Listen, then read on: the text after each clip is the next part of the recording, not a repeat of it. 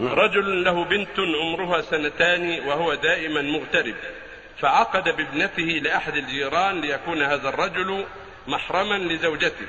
ويقوم هذا الرجل نيابة عن الرجل في بما يلزم أثناء غياب الرجل. فهل هذا جائز علما بأن ذلك الرجل طلق بعد العقد؟ مباشرة. على كل الجواز يجوز ما دام دون دون التسع يجوز أن يعقد عليها المصلحة إذا رأى المصلحة الشرعية في ذلك كما زوج الصديق ابنته عائشة عن النبي صلى الله عليه وسلم وهي بنت ست سنين أو سبع سنين. هذا مستثنى. أما إذا بلغت تسعا فليس له يزوجها إلا بإذنها. أو كانت أكبر من التسع لا بد من إذنها.